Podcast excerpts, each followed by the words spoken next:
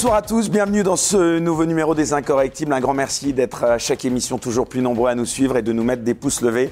Vraiment, ça nous touche beaucoup.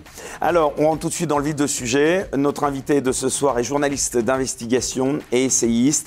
Il est diplômé d'histoire et d'anthropologie et même de l'école supérieure de journalisme de Lille, comme quoi ça peut arriver, même au meilleur. Chacun de ses ouvrages est un best-seller. Son dernier, Game Over, la révolution anti-politique, est paru aux toutes nouvelles éditions Magnus. On est ravi de le recevoir dans Les Incorrectibles pour nous présenter ce nouvel ouvrage, mais aussi pour nous parler de lui. Laurent Berton, bonsoir. Bonsoir. Un grand merci Laurent euh, donc d'avoir accepté notre invitation. Alors vous êtes aujourd'hui et depuis plusieurs années déjà euh, une figure du débat public grâce à votre plume et à vos thèses qui se sont malheureusement, pourrait-on dire, vérifiées.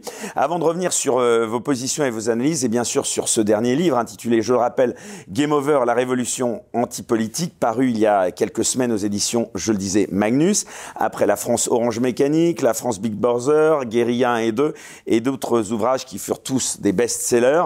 Avant cela, euh, oui, j'aimerais euh, vous proposer de parler un peu de vous afin de permettre à ceux euh, qui nous regardent de mieux vous connaître, d'en apprendre plus sur vous et finalement de savoir d'où vous parlez selon la fameuse formule marxiste d'où parles-tu camarade? Alors cela nous permettra également comme toujours d'aborder en filigrane différentes thématiques qui intéresseront évidemment ceux qui nous écoutent ce soir. Alors pour commencer, Laurent Berton, vous me dites si je me trompe, vous êtes né en 1984, vous avez donc 37 ans dans un petit village du Jura, si je ne me trompe pas. Euh, alors, première question, qu'est-ce qu'il vous reste, Laurent Berton, euh, aujourd'hui de cette enfance dans la ruralité tranquille des paysages du Jura? Oh, une grande partie de moi-même, je dirais. Hein. C'est-à-dire que c'est une jeunesse qui me façonne, qui façonne l'adulte que je suis. Hein. L'enfant est, le, père de l'homme en quelque sorte, et, vraiment j'y suis encore très attaché. Dès que je peux y retourner, j'y retourne. Et je pense que ça participe beaucoup de mon caractère, euh, ma façon de voir les choses en général. Vous avez, euh, si je ne me trompe là encore, euh, il n'y a rien de péjoratif à ce que je dis, hein, des origines que l'on pourrait qualifier euh, aujourd'hui sans aucun mépris, je le dis encore, de plutôt modestes, hein, puisque vos parents étaient agriculteurs, c'est ça? Oui, oui, oui, agriculteurs, mais je pense que c'était pas du tout les plus modestes du lot. Hein. C'est-à-dire qu'il y a plusieurs, y a plusieurs échelles de modestie chez les agriculteurs, et moi en tout cas, j'ai jamais eu de manquer de quoi que ce soit durant mon enfance. Mais en tout cas, c'est sûr que c'est pas euh, l'enfance, euh, on va dire, euh, du tertiaire ou des, des ou des, je sais pas, des beaux quartiers, de des, des, beaux quartiers, etc. C'est sûr. Justement, et par opposition à ces beaux quartiers de Paris et à la vie citadine, la ruralité, c'est pour vous un sujet, un thème trop souvent délaissé par les politiques? Bah, c'est alors évidemment quand on analyse, quand on lit les, grands médias, évidemment on ne s'y retrouve pas du tout. On ne retrouve pas du tout une énorme partie du, territoire français qui a, toujours été plutôt rural, qui a toujours été très largement agricole jusqu'à il y a peu de temps encore. Et évidemment, euh, cette partie-là n'est pas traitée, n'intéresse quasiment personne euh, dans les grands médias. Donc, euh, c'est un petit peu l'angle mort du pays aujourd'hui. Euh, c'est assez surprenant, mais pas, pas si étonnant que ça finalement. Euh, les préoccupations parisiennes, les préoccupations du moment ne sont pas celles-ci, et ce monde-là ne fait plus rêver grand monde, à part justement quelques, quelques citadins un peu, un peu mélancoliques qui, qui voient un, un monde idéal. C'est pas le cas, c'est pas un monde idéal, mais c'est pas non plus un monde qui mérite d'être oublié. Est-ce que ça vous parle quand Eric Zemmour ou encore Jean Lassalle font l'éloge de la ruralité et des campagnes? Oui, bien sûr, parce que je pense que c'est aussi une manière pour eux de. Euh, en faisant, ça rapporte que peu de voix au final. Hein, non, ça rapporte peu de voix. Bah oui, c'est sûr. C'est politiquement, c'est peut-être pas une bonne une bonne formule, mais tout le monde aime entendre ce discours parce que quelque part, ça nous ramène aux sources, euh, aux vérités vraies, aux vraies valeurs, etc. Et surtout, c'est un discours qui va contre-courant euh, de la ville, de la ville toute puissance, de la ville qui va tout faire, qui va tout décider. Et ça, c'est un discours qui est, à mon avis, politiquement plus audible. Qu'est-ce qu'il faudrait faire, selon vous, Laurent Berton, euh, pour remettre à l'honneur nos agriculteurs et ce monde justement rural qui est tant oublié de ces politiques? C'est difficile à dire. Euh, cesser de, de, de, tout faire à leur place, de penser à leur place, leur laisser un peu plus de liberté, je pense. Et des politiques publiques, j'ai envie de dire par contre. Oui, voilà, tout à fait. Justement, les politiques publiques, comme la plupart des politiques publiques, celles qui les concernent, sont souvent, souvent des effets très néfastes à long terme et euh, soumettent euh, la, la, profession à une administration de plus en plus tatillonne, intrusive et pénible. Et il, est, il devient très difficile pour l'agriculteur, je pense, avant toute chose, de survivre à l'administration, à ce qu'elle lui impose au quotidien.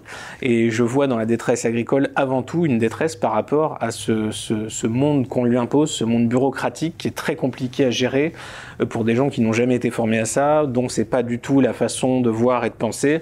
Et si on pouvait, je pense, les libérer déjà par rapport à ces, ces charges-là, euh, ça leur ferait beaucoup d'air.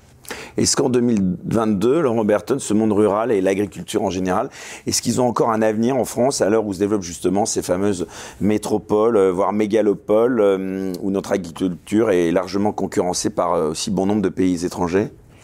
Bah, C'est vrai que vu comme vont les choses, on a l'impression que que notre agriculture survive ou pas, ça changera pas grand-chose puisque de toute façon les villes vont, les villes mondialisées vont organiser leur euh, leur alimentation autrement, euh, quitte à payer plus cher, quitte à payer, faire venir d'ailleurs, quitte à ce que ce soit un désastre écologique.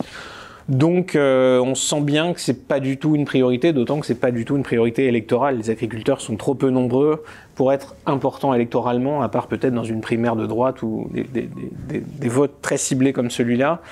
Euh, donc on peut se permettre de les oublier. Et ils ont passé euh, l'habitude, ils ont perdu l'habitude de se, de se manifester de manière virulente comme ils le faisaient avant, c'est-à-dire quand l'agriculture n'allait pas. Euh, je peux vous dire que les CRS s'en souvenaient. Aujourd'hui, ce n'est plus le cas. Euh, les agriculteurs ont renoncé la plupart du temps à ça aussi, et donc ont tendance à se résigner et à laisser passer ce monde qui, euh, en quelque sorte, ne leur appartient plus. Alors ça m'amène justement à aborder un autre sujet à présent auquel euh, on pense et auquel on parle beaucoup, c'est celui de l'écologie. Est-ce que vous considérez, euh, vous, Laurent Berton, comme un écologiste? Alors, ben, c'est-à-dire, euh, j'ai comme tout le monde sûrement des défauts. Euh, J'essaie de pas en avoir trop. Que les verts sont plutôt rouges aujourd'hui. Hein. Les verts, c'est ça le problème en fait, c'est quand on parle d'écologie, euh, on, on, a souvent un, un, un léger arrière-goût parce qu'on sait qu'il y a une politisation là derrière, une récupération euh, pour des agendas politiques qui ne sont pas du tout écologiques, qui n'ont rien à voir avec l'écologie et qui sont, à mon avis, très très nocifs. Des antichambres de la gauche, voire de l'extrême gauche. Exactement, exactement. Donc c'est pour ça que j'ai ce scepticisme vis-à-vis -vis des personnes qui portent ces idées. Après, évidemment, je suis réceptif, comme tout le monde, au sort de, de l'humanité, de la planète et de tout ce qu'on peut imaginer. Euh, on, comme on me reproche souvent un discours plutôt individualiste, euh, on sous-entend que l'individualisme est, euh, est, justement anti-écologiste, c'est-à-dire c'est celui qui va balancer ses ordures par la fenêtre de sa voiture parce qu'il est individualiste. Moi, je pense que c'est tout le contraire, justement parce que j'ai un sens des responsabilités, un sens de la propriété d'autrui. Euh, tout ce qui n'est pas à moi est à quelqu'un d'autre, et donc je n'ai pas le droit de, de, de, de traiter la propriété d'autrui euh, comme, euh, comme, un, comme un cochon ou comme un, un éboueur ou que sais-je. Et donc à partir de là, j'apprends à me tenir à peu près partout, en toutes circonstances, et je constate que c'est pas le cas autour de moi, évidemment. Et plus largement, on a souvent l'impression euh, que l'écologie, c'est un thème euh, quand même malgré tout de droite, hein, puisque lors de la présidentielle, justement, de cette campagne présidentielle, Éric Zemmour n'a cessé de rappeler euh, que l'écologie était avant tout de droite, dans la mesure où c'est une idéologie, je le cite, conservatrice. C'est quoi votre regard sur ce sujet, sur cette approche qu'il fait de l'écologie? Oui, non, mais je suis assez d'accord avec cette, cette analyse. Encore une fois, le problème que, auquel on assiste là, c'est que on a eu des intentions politiques, idéologiques, qui ont euh, préparé des crises énergétiques, euh, alimentaires, euh, économiques, qui sont sans précédent, qui arrivent parce qu'on a cru bon de combattre telle, telle énergie, telle ressource, sans réfléchir aux conséquences.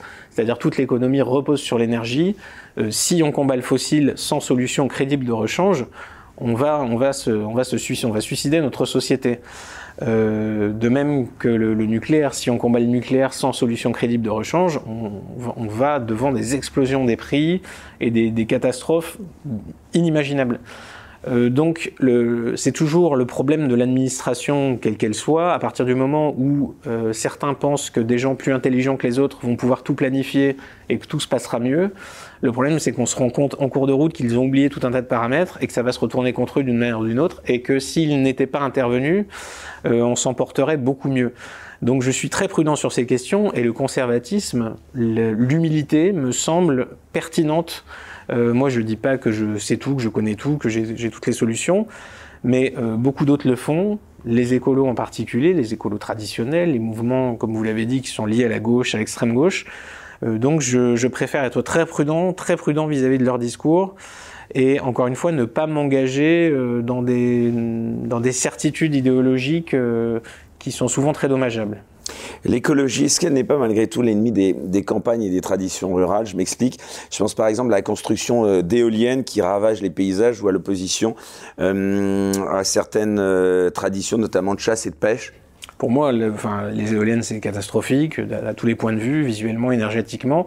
Mais bon, admettons, si certains trouvent que, pensent que c'est une solution d'avenir, moi je n'y crois pas du tout. Mais euh, pour les traditions, pour le terroir, pour la ruralité, une fois encore, ce sont des, des administrations euh, parisiennes, des administrations euh, autoritaires qui veulent imposer un mode de vie aux autochtones qui n'a jamais été celui-là. Euh, après, on en pense ce qu'on en veut, mais c'est toujours la, question de la liberté des individus. Soit on est dans une société qui est complètement régie par une administration qu'on qu'on admet euh, supérieure à nous tous, avec un plus gros cerveau, avec une pensée à plus long terme, et c'est elle qui décide de tout, soit on laisse les individus faire ce qu'ils ont envie de faire. Et à mon avis, je pense que c'est contre-productif, les discours très, euh, très euh, primaires, anti-chasse, anti je sais pas quoi. Culpabilisant. Culpabilisant, anti, je sais pas, l'industrie agroalimentaire et tout ce qu'on imagine. Euh, ont, un effet pervers qui va crisper complètement les acteurs de ces, de ces passions, de ces, ces, corps de métier, et qui ça ne peut que contribuer à la tension, à la fracture de la société française. C'est pas la bonne méthode, à mon avis, pour faire évoluer les choses. Je suppose que vous avez un regard très sévère. C'est quoi votre regard sur le, euh, le rapport de la Macronie aux campagnes et plus largement euh, du rapport de ce monde très citadin à la ruralité? Bah, Macron, je ne crois pas que déjà parler de rapport, c'est déjà c'est déjà exagéré un petit peu à mon avis le, la, situation. Est-ce qu'il en a Est-ce qu'il en a C'est ça. C'est-à-dire que là, on parle d'individus qui sont. Euh... Si, il va au Touquet, je crois. Oui, voilà. De temps en temps, il va, il, traverse la foule avec 10 gardes du corps et 15 CRS autour de lui et des, des forêts de caméras et peut-être qu'il y a le peuple au bout.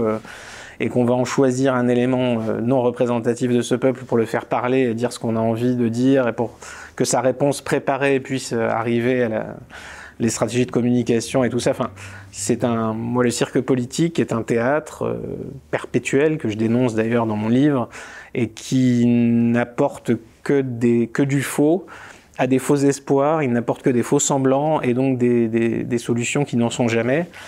Euh, donc il faut vraiment, vraiment rien attendre de personnages euh, comme, celui-là, qui lui n'est pas du tout de cet univers-là, n'a aucun intérêt dans cet univers-là, euh, va défendre des intérêts qui lui sont propres.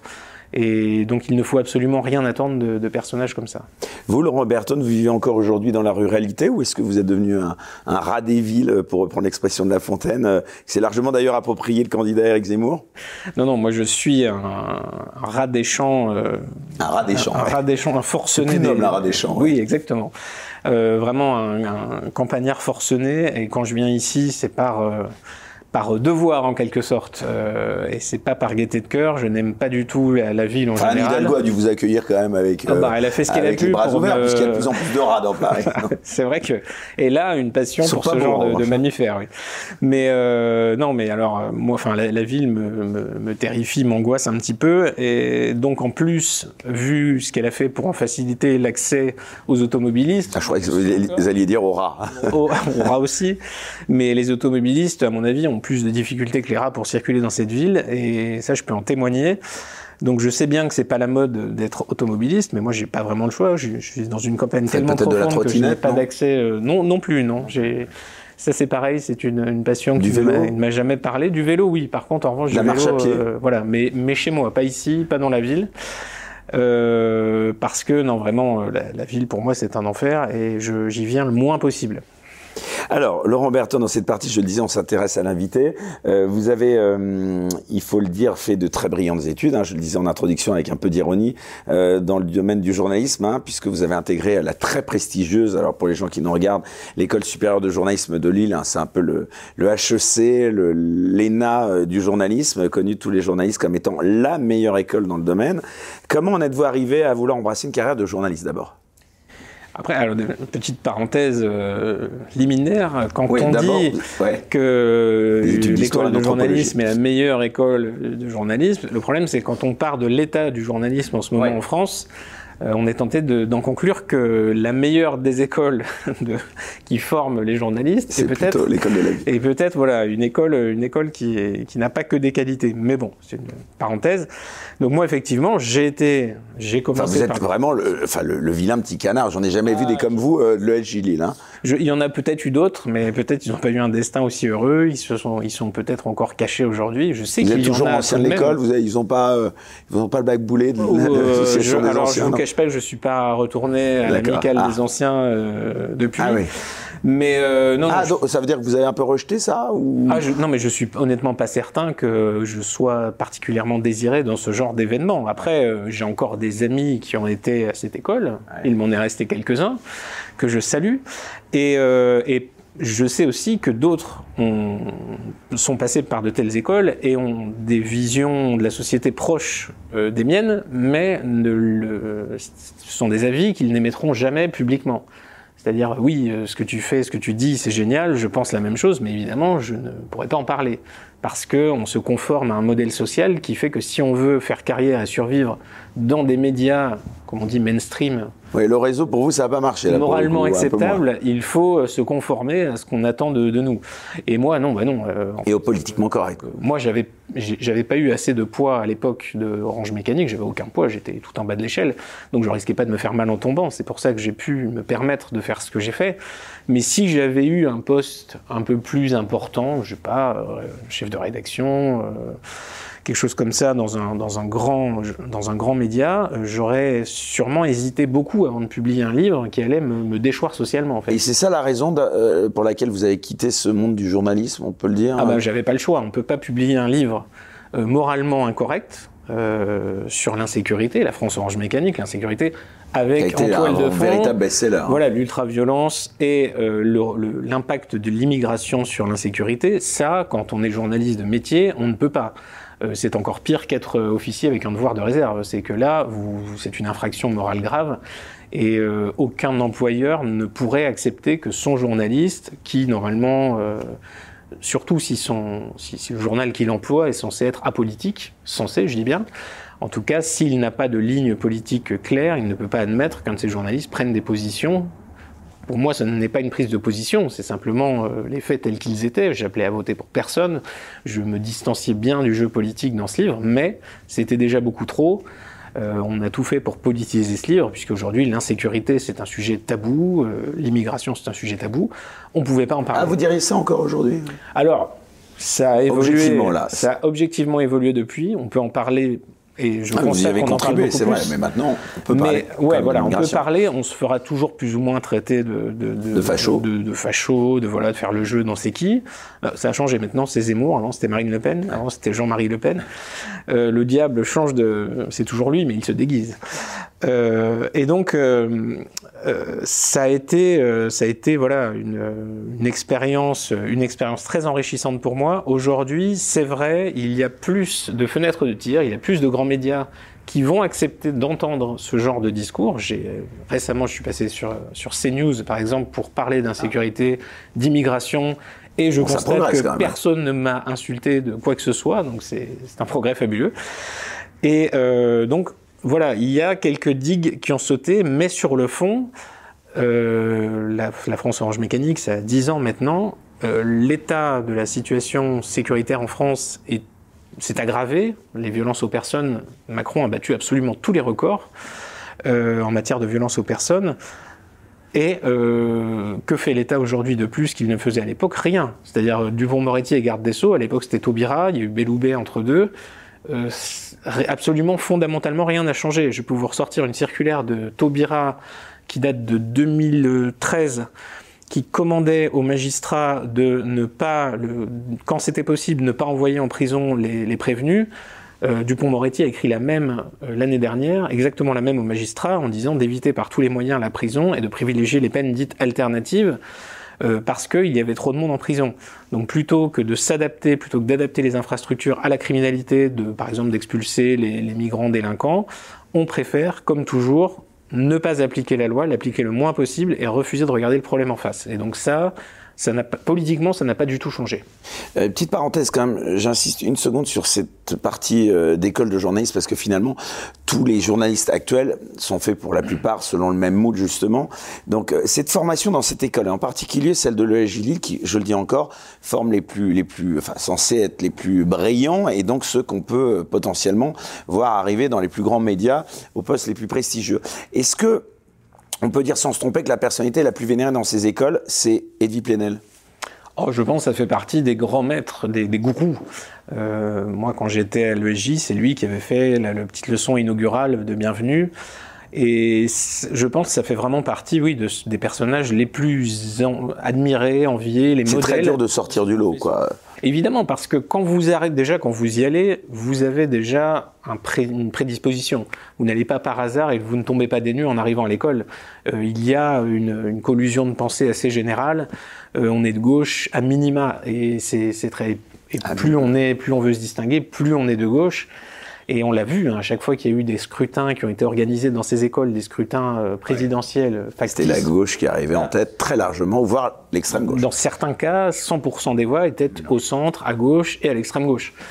Euh, donc à partir de là, oui, euh, quelqu'un comme moi, euh, s'il veut survivre, il se fait discret dans un premier temps, et après, bah, soit il se fait discret toute sa vie, ça veut dire il avale des, des couleuvres jusqu'à la fin de sa carrière, ou alors eh bien, il prend le maquis, euh, il prend le maquis avant qu'il ne soit trop tard. Et là, justement, on empiète euh, un peu sur le sujet qu'on va aborder plus en détail dans un instant de votre dernier livre, je le rappelle, intitulé Game Over, la révolution antipolitique. Est-ce que pour vous, Laurent Berton, on peut dire que le journalisme est aujourd'hui devenu une profession qu'on peut dire en déclin? Alors, c'est difficile de... Alors, elle est d'une certaine manière très efficace pour ce qu'elle a à faire, c'est-à-dire le journaliste, lui, il est persuadé qu'il va euh, amener les foules à la lumière, en fait. Qu'en gros, il a une, bande de beaufs euh, sous-éduqués qui votent populistes et qu'il faut les éduquer.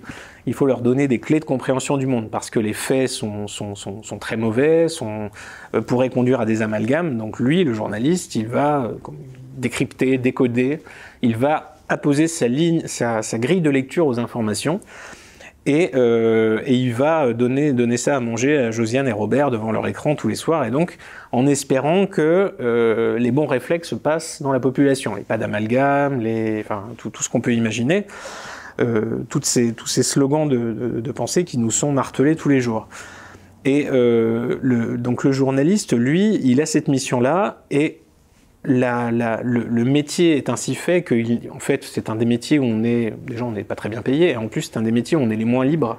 Concrètement, aucun journaliste dans, son média n'est libre. Il est complètement tenu par la ligne, par le patron, par, euh, ce qu'il doit, ce que disait euh, Henri Béraud. Je sais c'est pas le genre de gars très recommandable pour, pour faire des citations, mais euh, que le, journaliste passe la moitié de son temps à, à, taire ce qu'il sait et l'autre moitié à parler de, ce qu'il ne connaît pas.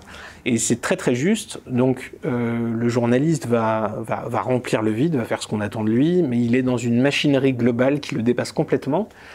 Et d'un point de vue extérieur, si on devait euh, résumer le journalisme à la diabolisation du penseur non aligné, à la convergence des esprits, eh bien, sa mission, elle est accomplie, puisqu'il y a tellement de grands médias qui ont une telle puissance de conditionnement. Qui appartiennent aussi à des grands euh, qui milliardaires. aux mêmes personnes, c'est vrai qu'ils sont très concentrés, qui sont tous plus ou moins dépendants de l'argent public et des aides indirectes ou indirectes de l'État.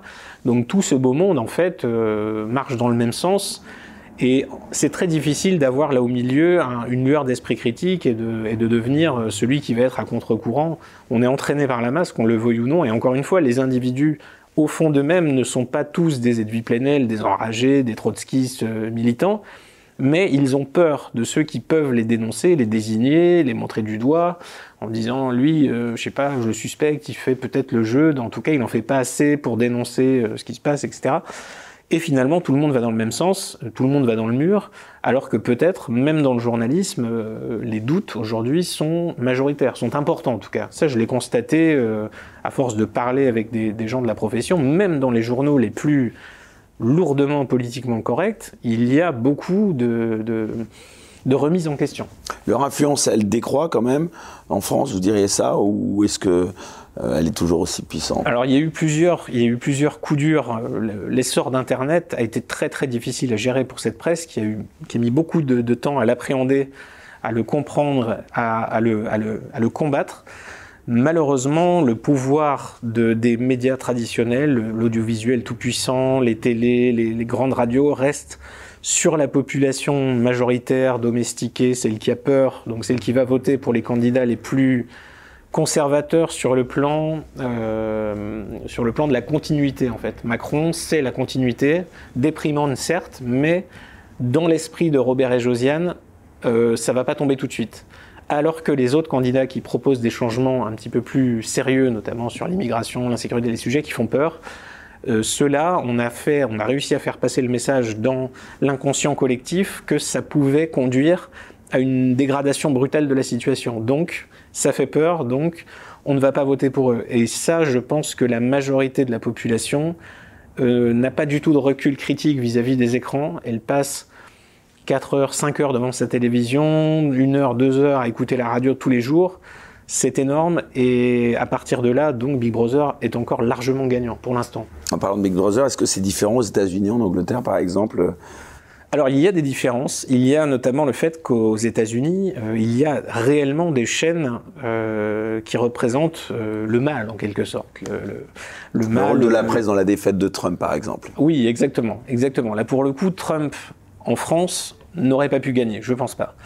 Trump aux États-Unis, c'est différent parce qu'il y a quand même des chaînes très puissantes qui était alors proche de lui, c'est un peu plus compliqué que ça, mais enfin, en, 2020, ils ont fini par avoir sa peau quand même. Oui, oui, oui, bien sûr, parce que mais ça, ça, ça arrivera toujours. Quelque, ça, si par exemple, si Zemmour était élu miraculeusement euh, dans quelques dans quelques jours, euh, dans après après cinq ans de martèlement continu, comme on le vit pendant cette campagne, c'est-à-dire qu'à chaque fois que Zemmour fait quelque chose, dit quelque chose, réussit quelque chose, on va lui sortir une, une, un mouvement d'indignation téléphoné pour essayer d'en faire quelque chose d'horrible.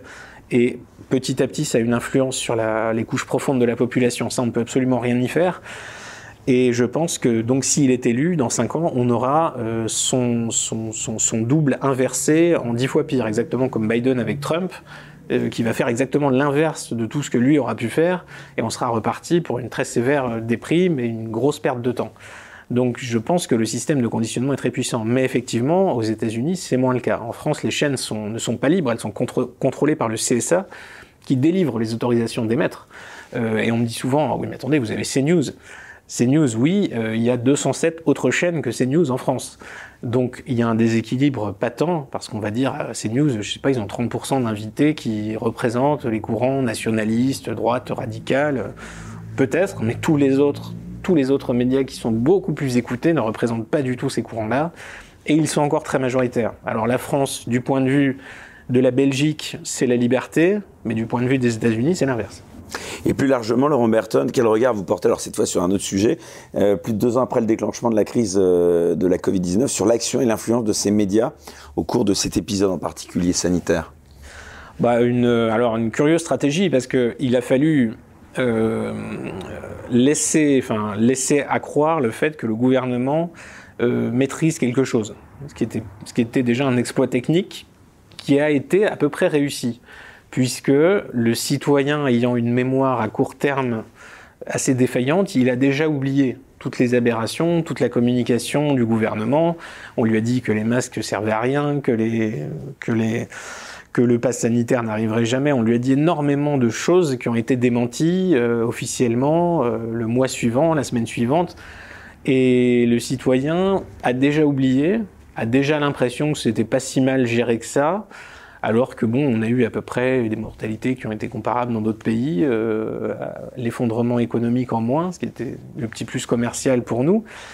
donc ils ont eu ce rôle de catalyseur d'opinion. Il y a eu des inquiétudes très fortes, mais il ne, faut pas, il ne faut pas imaginer que ces inquiétudes sont majoritaires. Encore une fois, ce serait déformé.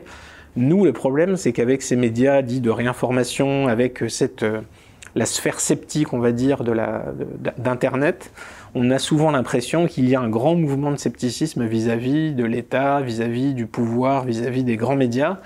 Eh bien, en fait, quand on va voir Josène et Robert, on se rend compte que c'est faux, que nous, notre discours n'est pas du tout audible par la, population majoritaire, ou très peu. Et donc, très largement, ils sont pour encore plus de restrictions, de gestes barrières, de, masques, de vaccins, de machins, de doses, de tout ce qu'on peut imaginer, pour qu'on les protège. Il y a un besoin euh, domestique qui est, vraiment, euh, je, l'écrivais dans la France Orange Mécanique déjà à l'époque, que quand, euh, il se, quand le loup, une menace obscure paraît sur les, les, abords du pré, les moutons se regroupent, les agneaux se regroupent derrière le berger, quel qu'il soit. Et c'était François Hollande à l'époque de, Charlie Hebdo, il avait pris 20 points de popularité. C'est exactement la même chose avec l'Ukraine et Macron.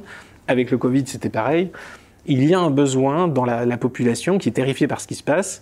Le monde lui échappe, elle ne le comprend pas. Donc, si quelqu'un bien habillé, sympathique arrive et dit on s'occupe de tout, ça coûtera ce que ça coûtera, et on se rend même pas compte que c'est nous qui payons et qu'on n'a plus d'argent pour le faire, eh bien, la foule est satisfaite. Elle va continuer. Elle, va en redemander. Et quand vous parliez justement de Josiane et Robert, est-ce que vous pensez que les différentes mesures liberticides qui ont été prises à leur rencontre, je pense en particulier donc à la décision de les confiner, euh, elles ont été prises du fait de la pression médiatique ou, ou finalement c'est pas ça le problème?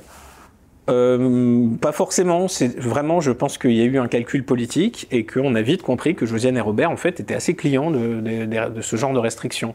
Il fallait pas abuser pour pas qu'il y ait des, débordements et que ça fasse euh, désordre. Mais dans l'ensemble, Josiane et Robert, ils sont ravis de, de, désinfecter leurs petits légumes, de faire tout exactement ce qu'on leur demandait de faire. Euh, de, de, les gestes barrières, les machins. Ils se sont même mis à se laver les mains pour l'occasion. Et ils ont vraiment besoin de cet accompagnement de tous les instants. Il y a un désir euh, d'assistanat en France qui est, qui est vraiment assez stupéfiant, est très profond.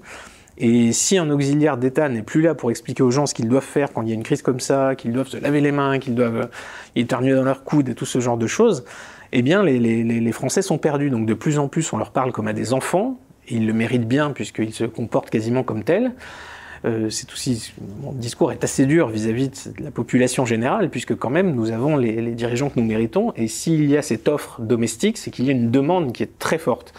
Euh, donc les médias ont amplifié évidemment le phénomène en en jouant, faisant des tartines sur la peur, la, terreur de, ce que ça pouvait être. Et, donc forcément, euh, la population terrifiée, eh bien, elle fait exactement ce qu'on attend, ce qu'on qu'on attend d'elle en fait. Alors Laurent Berton, on est diffusé euh, ce dimanche 10 avril justement dans, quelques instants. Après cette émission, on connaîtra euh, les, deux justement euh, premiers arrivés de ce premier tour, les deux qualifiés pour ce deuxième tour. dans quelle mesure vous pensez que ces personnalités politiques ont ont été soumises aux médias et à la bien-pensance médiatique? Est-ce que vous pensez qu'il y aura, on ne fait pas de pronostic, mais est-ce que vous pensez qu'il y aura une prime au côté disruptif qu'auront eu certains candidats, ou au contraire, finalement, peut-être que ce seront euh, finalement ceux qui ont été euh, pronostiqués euh, comme étant dans les sondages les, les, oui, non, enfin, moi je m'attends, attendus. Je m'attends pas à des, des surprises retentissantes justement parce qu'il y a cette peur et ce désir de conservatisme, même y compris chez une bonne partie de la population qui en a marre, qui est en colère, qui en peut plus, enfin en tout cas qui n'arrête pas de répéter ça et qui veut voter autrement, qui veut euh, sanctionner, qui veut voilà, qui elle, votera justement plutôt pour une candidate qui paraît très lissée, euh, calme, bienveillante, euh, qui a des chats, qui est sympathique, plutôt que pour quelqu'un qui est réellement, qui tient réellement un discours de rupture. en, en, allant vraiment à l'essentiel sur les sujets, bah, l'immigration, l'insécurité, et qui ne, ne, prend pas de précautions oratoires pour ça, qui secoue le, le, son, son, son auditeur et qui lui dit on va au-devant de problèmes très graves et il faut réagir maintenant et la réaction va être, doit être euh, énergique. Et ça, encore une fois, même le français en colère, ça lui fait peur, il n'a pas envie d'entendre ça et il préfère cette, agonie prolongée euh, de longue durée avec Macron, avec d'autres. Et vous pensez qu'il tient encore les médias? Voilà, c'était ça la question sous-jacente que, que je voulais vous poser. Est-ce qu'on l'a vu au cours de cette campagne? Euh, Bon, il y a quand même eu, pour la première fois, on a l'impression que les médias ont quand même donné beaucoup de temps de parole à Éric Zemmour, justement, qui avait été lui-même avant dans une émission sur CNews, vous en parliez.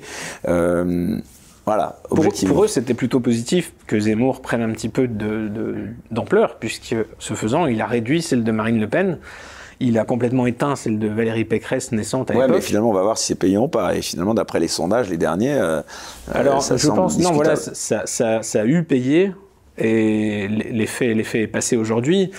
Euh, les médias sont très, très hésitants parce qu'il y a l'affaire McKinsey, il y a beaucoup de, choses qui, pour le coup, sont réellement scandaleuses et auraient mérité, évidemment, avec n'importe quel autre candidat, le traitement aurait été totalement différent. Mais le, média, euh, lui aussi, défend quand même sa perpétuation il est, pour le coup, lui aussi très conservateur. Il a envie que les choses continuent, que les subventions continuent, que les amis du pouvoir restent les, La neutralité journalistique, c'est un, ah non, c'est, un mythe. C'est un mythe complet, euh, absolu. Là, la preuve, vraiment, McKinsey, euh, on en aurait parlé beaucoup plus, beaucoup plus, si le candidat visé euh, avait été n'importe lequel autre que, que Macron. Donc, parce qu'ils se rendent bien compte que derrière, il n'y a plus personne pour assurer leurs intérêts directs. Euh, peut-être que Marine Le Pen, euh, pour encore une fois essayer de parfaire sa dédiabolisation, leur promettra de ne pas toucher à leurs de subventions et à tout le reste. Mais même ça, ça leur fera beaucoup trop peur et je pense que donc ils sont euh, par, par défaut, de toute manière, conduits à approuver et à soutenir l'élection d'Emmanuel Macron. Alors, dans Game Over, la révolution anti-politique, je le rappelle, dans votre dernier ouvrage, vous expliquez, je vous cite, que le média ne donne pas la parole, il la confisque. Est-ce que vous pouvez nous expliquer cette phrase et l'expliciter? Oui, alors ça, c'est tout. On me dit toujours, il y a une liberté d'expression. Donc, de quoi se plaint-on? On a le droit de dire ce qu'on veut. Zemmour a le droit de parler. Euh, certes, on a le droit de dire ce qu'on veut, mais euh, quelle audience a-t-on?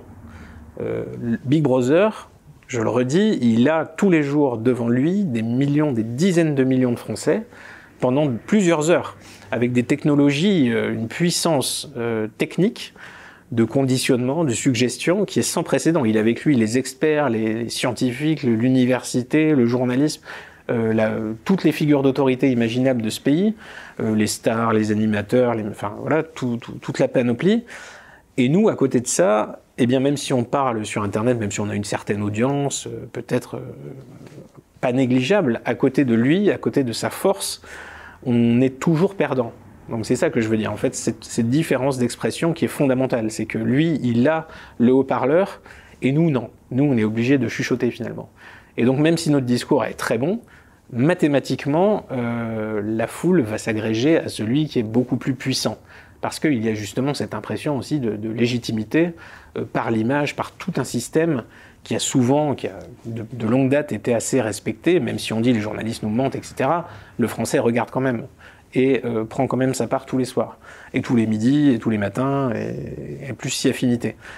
Donc euh, il ne faut pas se leurrer sur cette capacité que nous avons. On ne peut s'adresser qu'à une certaine élite, à des individus éveillés qui font la démarche de se réinformer, et en fait, ils sont très peu nombreux dans le pays. Pour nous, c'est pas trop un problème, puisque l'idée d'un renouveau euh, du pays passera sûrement par une minorité déterminée et agissante, pas par la masse, pas par la foule. Mais la foule, euh, pour être, euh, pour bouger, pour se sortir de son inertie énorme, a besoin de voir arriver cette élite nouvelle. Et donc, cette élite nouvelle, tant qu'elle n'a pas des moyens d'expression euh, concurrent réel, elle ne pourra pas être, elle ne pourra pas percer. Comment euh, fonctionne, vous en parlez euh, justement de ce conditionnement, hein, de façon très brillante d'ailleurs dans votre livre, et qui passe bien évidemment par les journalistes et les médias qui sont eux-mêmes, qui seraient eux-mêmes conditionnés, c'est ça? Oui, bah, en fait, tout le monde est dans, le même, subit la même chose. Les, les, en fait, on, on même on s'auto-conditionne tous même si on n'en pense pas moins, c'est-à-dire qu'on va être dans un repas de famille, euh, là à l'approche des élections c'est assez terrible, euh, n'importe quel repas de famille, il y, a, prudence, parce qu'on sait très bien que certains sujets euh, vont amener des éclats de voix, des discussions, et on n'a pas envie d'être désigné socialement, de passer pour le mal, le méchant, celui qui nous mène tout droit aux heures les plus sombres. Euh, parce que c'est depuis notre société marche avec ça, avec ce chantage à l'extrême droite, au racisme. Hein. elle tient comme ça depuis très longtemps. Elle a, complètement cloisonné certains sujets de société par ce biais. Et n'importe qui dans cette société, même le plus, le plus haut placé des journalistes, fera attention à ses paroles quand il discutera avec ses collègues parce que il y a cette peur sociale. L'animal domestique, sa plus grande terreur, c'est l'ostracisme, l'exclusion. C'est-à-dire qu'avant, quand on était euh, mis à l'écart du groupe, eh bien, on, on, on Mais pardon, là, vous Là, c'est un petit peu la même chose. Est-ce que c'est pas avant tout justement, euh, en réalité, une question justement de classe sociale, si on veut reprendre l'analyse marxiste de l'infrastructure et de la superstructure, euh, dont vous inspirez justement malgré tout en filigrane dans votre ouvrage, le conditionnement? Euh, alors, il y a différents. Euh, Josiane et Robert, qui se conditionnaient. Josiane et Robert sont, pour le coup, c'est le, le, le degré zéro, c'est-à-dire qu'ils prennent tout. Il n'y a aucun filtre c'est euh, que ce soit Nagui qui le dise ou n'importe qui, euh, on prend. cette pensée semble convenable parce que cet homme semble convenable, donc il doit avoir raison. Et donc c'est ce qu'il faut faire. Donc il y a une imitation, vraiment un mimétisme euh, assez primaire. Dans d'autres cas, il y a un rejet parce que c'est le média, parce que je suis pas content, parce que tout le monde ment et c'est des fumiers. C'est pas beaucoup plus constructif. C'est un petit peu l'inverse, c'est-à-dire on va prendre même n'importe quelle théorie complotiste qui passe, on va courir après parce que parce que c'est pas officiel, donc c'est vrai. Donc c'est pareil, c'est pas une manifestation non plus très aiguë d'intelligence. Et ensuite, évidemment, quand vous êtes dans les classes supérieures, vous avez comment dire le, le, le contrôle idéologique euh, est, est, beaucoup plus important puisque votre statut social dépend de ce que vous allez afficher. Vous allez afficher, je sais pas, des biens, des tableaux, des, des possessions diverses et variées, votre métier, votre votre partenaire ou vos partenaires, j'en sais rien, euh, les mœurs se libèrent, et euh, votre, surtout vos idées. Et ça, quand même, c'est un positionnement. Aujourd'hui, on ne peut pas en faire l'économie. On est obligé d'avoir une opinion et un avis sur à peu près tout. Et quand on appartient à des classes sociales qui sont complètement baignées dans ces milieux-là, progressistes, euh, anti-Zemmour et tout ça, on ne peut pas faire autrement. On peut on peut pas survivre dans ces groupes et d'autant que plus on va sur la gauche de l'échiquier politique, plus les, êtres sont intolérants. Ça, c'est la sociologie nous a appris beaucoup de choses là-dessus. Euh, on pensait, tout le monde disait, non, les gens de droite sont pas tolérants. Non, non. Les, ceux qui ne peuvent pas supporter d'avoir des divergences idéologiques entre amis sont des gens marqués très à gauche. Et c'est pour ça qu'il est très difficile d'avoir même une pluralité même un embryon de pluralité dans des journaux comme Libération, dans, dans, les médias de gauche traditionnels, alors que des médias de droite, réputés comme étant de droite, par exemple le Figaro, qui n'est pas du tout de droite, mais il a au moins deux ou trois journalistes de droite. On ne peut pas enlever ça. Lesquels? Euh, les, Allez, euh, Rioufol, voilà. Euh. Yvan, si tu nous regardes. Euh, et, et il y en a eu quelques autres. Mais en tout cas, très majoritairement, ce média est de gauche. Et souvent, ça lui était reproché. D'ailleurs, on disait, il y a des gens de droite au Figaro, c'est épouvantable mais c'est simplement le début d'un pluralisme. Évidemment, dans Libération, dans Le Monde, on ne pourrait pas tolérer ça. S'agissant des médias, vous êtes très critique dans votre livre sur les médias publics. Pourquoi? Ah, parce que là, c'est encore pire en fait. C'est-à-dire que c'est directement mon argent. Et sauf que moi, France Info, France Info, je veux pas le voir, je veux pas l'entendre, je veux pas l'imaginer, je veux pas le payer. Et je suis obligé de le faire. Donc c'est et, et, et, en plus on me crache à la gueule. Et en, voilà, c'est ça en plus. Le petit bonus commercial, c'est qu'en plus on me crache dessus, on crache sur mes ancêtres, sur mes traditions, sur mes, enfin sur tout, sur tout ce dont j'ai pas envie qu'on crache dessus. Euh, France Inter, c'est pareil. Enfin, donc les, les, médias publics, voilà, évidemment. Enfin toute, la, toute la, panoplie euh, du média public. Moi, pour moi, enfin ça me paraît complètement fou qu'il y ait un média public, qu'il y ait une culture d'État. Euh, tout ça, je le préconise dans Game Over. Alors, il m'a invité euh, à l'époque d'Orange Mécanique, et depuis, je n'ai absolument pas de nouvelles. Et étant donné qu'il avait regretté d'avoir invité Zemmour, je ne pense pas que je suis, j'en aurais, euh, j'en aurais tantôt. Euh, donc, euh, moi, même les subventions, les simples aides publiques aux médias, par exemple, nous aidons le journal L'Humanité à survivre depuis très longtemps. C'est un journal archi-communiste. Et moi, je ne suis pas communiste, ça vous aura pas échappé. Je n'ai pas envie de payer de ma poche la propagande communiste de l'humanité. Et je veux pas que l'humanité disparaisse. Si des gens, euh, s'il y a assez de trotskistes pour le financer avec leur argent, tant mieux. Mais qu'on ne vole pas l'argent des Français, des contribuables, pour financer un truc pareil. C'est pas possible. Chacun euh, doit se débrouiller pour financer son média. Et s'il a un lectorat qui lui permet de vivre, tant mieux pour lui. Et euh, selon vous, si je comprends bien ce que vous m'expliquez là, vous êtes pour la privatisation du service public, pour en finir avec le CSA, tous ces organes? Absolument, absolument. Euh, libérons l'information. Euh, non, mais là, on va peut-être vous rétorquer, vous allez laisser libre cours justement aux intérêts privés, aux milliardaires. Non, je laisse plus. libre cours à tous les intérêts possibles.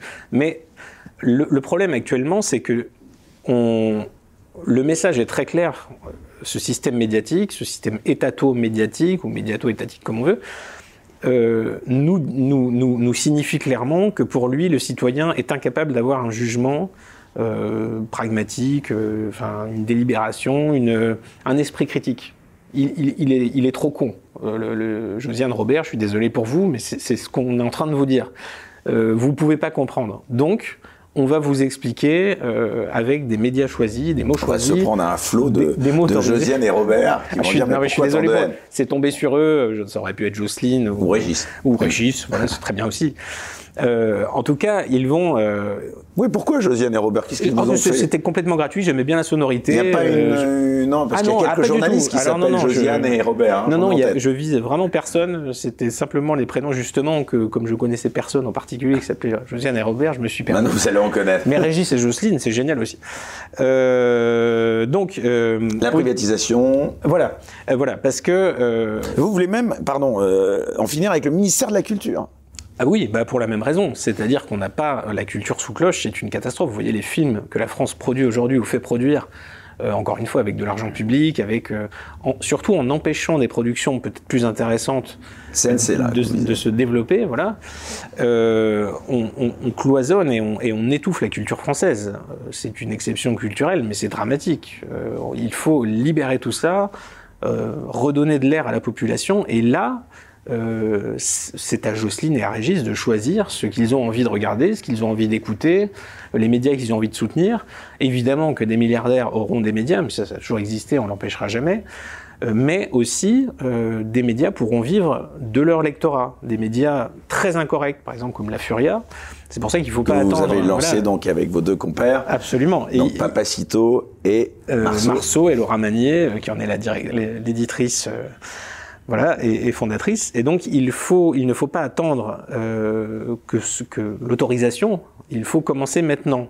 Mais en attendant, encore une fois, nous ne sommes pas armes égales. Donc, pour remettre les choses oui, à plat... Vous ne bénéficiez pas de subventions publiques. Ah non, non, jamais de la vie. Mais, euh, et, et mes livres, c'est pareil.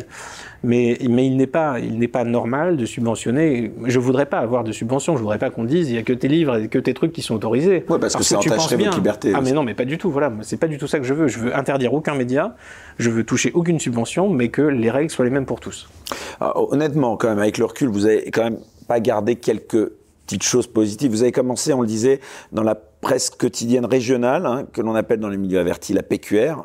Euh, Qu'est-ce que vous retirez de votre passage dans cette presse qui est un peu particulière quand même, hein, qui est un peu à côté de, de alors, celle mainstream? Alors c'est ça, il y, a, il y, a, plusieurs différences. C'est-à-dire que c'est une finalement presse... n'est pas aussi idéologisée? Aussi, parce que c'est une presse qui doit, pour survivre, elle a quand même une obligation de réalité. Parce que l'information locale et là, pour le coup, il y a une demande d'information. On le voit avec la Provence, Xavier là, ils veulent tous racheter la Provence.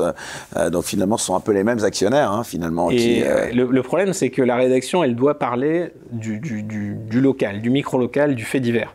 Elle ne peut pas se contenter de dire, je ne sais pas... Euh, euh, parler de euh, George Floyd et, et, et tout faire là-dessus. Elle est obligée de dire euh, la Provence, à Marseille, dans le quartier de machin, il s'est passé ça, il y a encore un mec qui a pris une balle, il y a encore eu ça, il y a une mamie égorgée, machin. Elle, elle a cette obligation vis-à-vis -vis de son lectorat. Parce que le lectorat saura qu'il s'est passé quelque chose, et si la Provence n'en parle pas, c'est pas normal. Donc elle, elle, le fait, et en plus, ça rapporte beaucoup de lecteurs. Donc elle a cette obligation de réalité, d'une part, mais d'autre part, les chefs d'agence, euh, d'édition en général, sont souvent euh, des aspirants à, la, presse quotidienne nationale, aimeraient bien aller dans, ces médias prestigieux, et euh, sont souvent les plus idéologisés de, mes ex-confrères, c'est-à-dire les éditos ultra vivre ensemble, etc., ou euh, anti Le Pen Zemmour, viennent de ces, de, de ces presses régionales. Donc il y a ce double langage assez croustillant, puisque une grande partie du lectorat acharné de ces médias est, tout à fait peu recommandable idéologiquement, mais le discours que, tiennent ces médias, en, quelque sorte, c'est un petit peu l'effet France Info, c'est-à-dire qu'ils crachent dessus quand ils en ont l'occasion dans leurs éditos. Donc il y a un équilibre comme ça très particulier. Euh, justement, alors, petite parenthèse là-dessus, quels sont les journaux, les publications que vous avez fréquentés Pourquoi je vous demande ça? Parce qu'il y en a beaucoup, Laurent Berton, qui disent que c'est au contact des faits divers traités dans la presse quotidienne régionale que vous êtes intéressé aux questions de sécurité et de délinquance. Est-ce que c'est vrai? Oui, bah évidemment, c'est là que j'ai pu rencontrer euh, les policiers, les magistrats. Donc les, les supports, c'était du tribunal, vous avez... plus exactement, c'était pas de la PQR, c'était de la PHR, ah. presque hebdomadaire régionale, mais c'est à peu près la même chose. Ah. Et donc dans le nord de la France, essentiellement, j'ai fait plusieurs titres.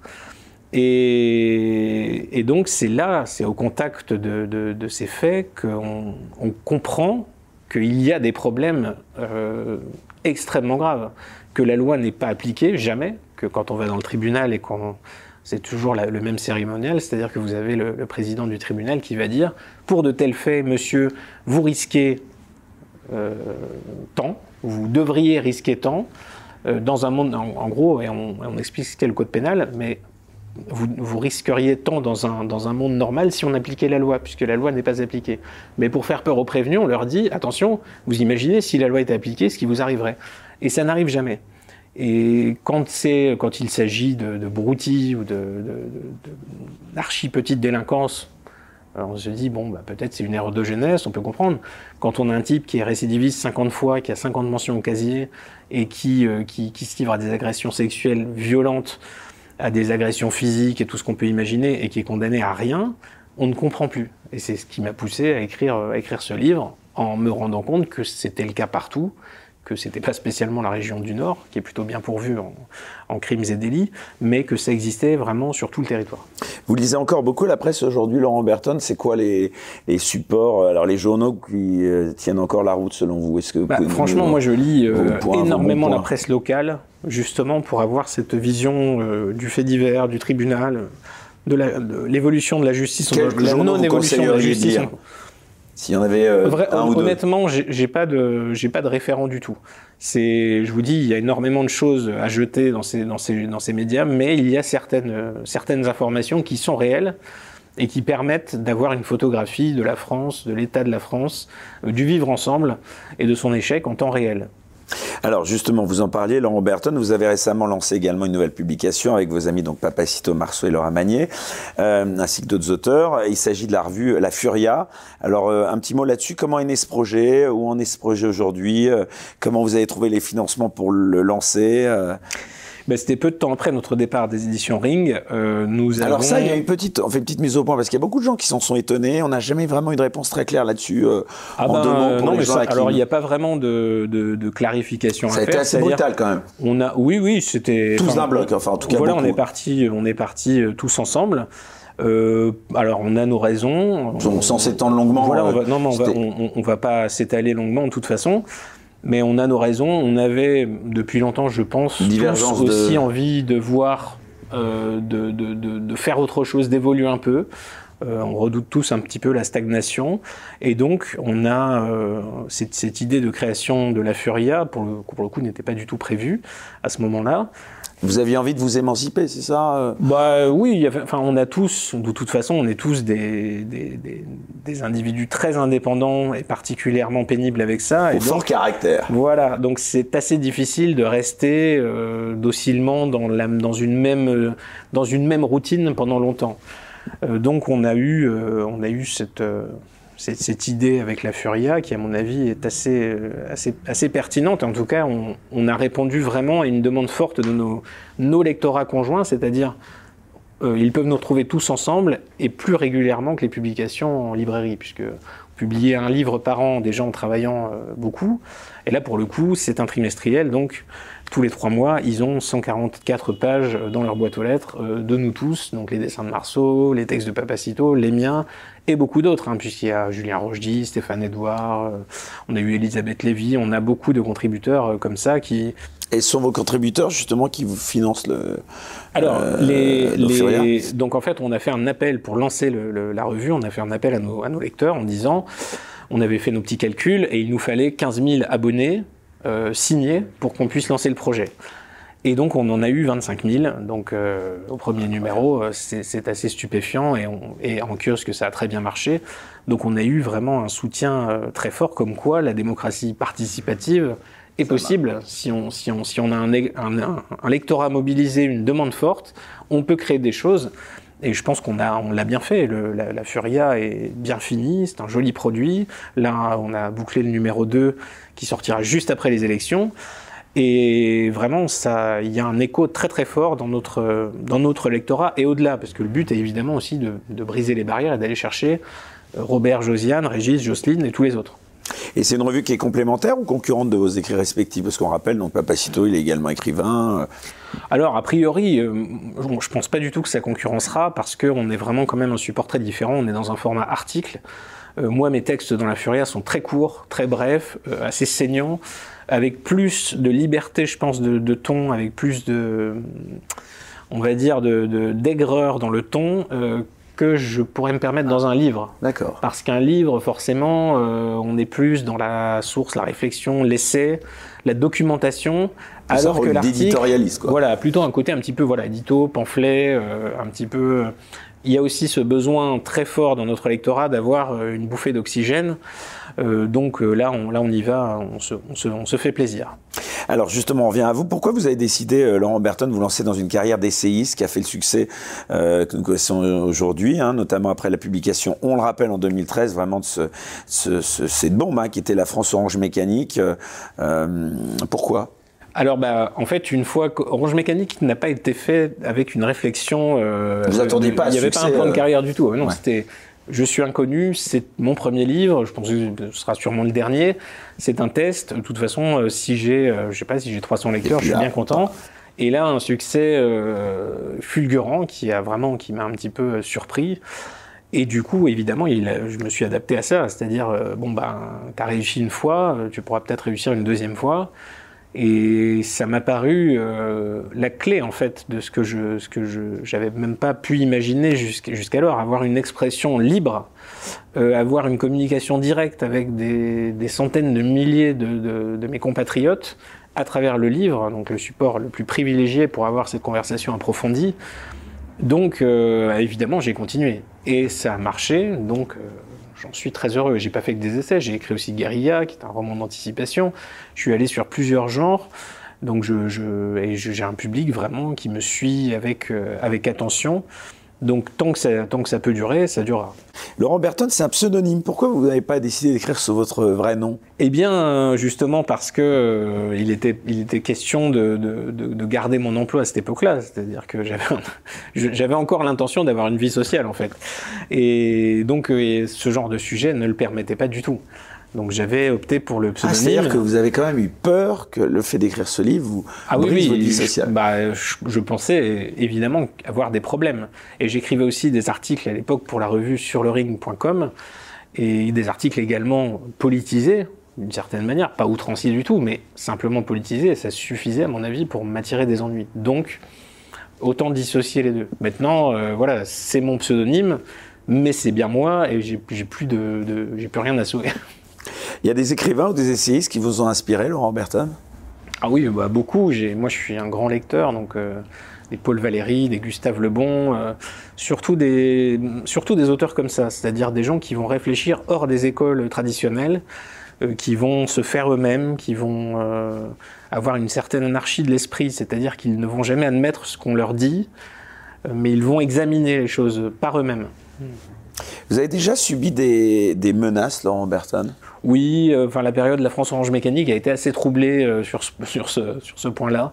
En fait, à partir du moment où vous êtes médiatisé, et là c'est même pas vraiment une question de politique, même si ça joue un petit peu sans doute, eh bien vous avez des, gens qui, qui, je sais pas, qui sont en train de, gâcher leur vie et qui se disent on va essayer de pas la gâcher seul et donc ils vont essayer d'emmerder ceux qui, ceux qui réussissent, ceux qui passaient à la télévision.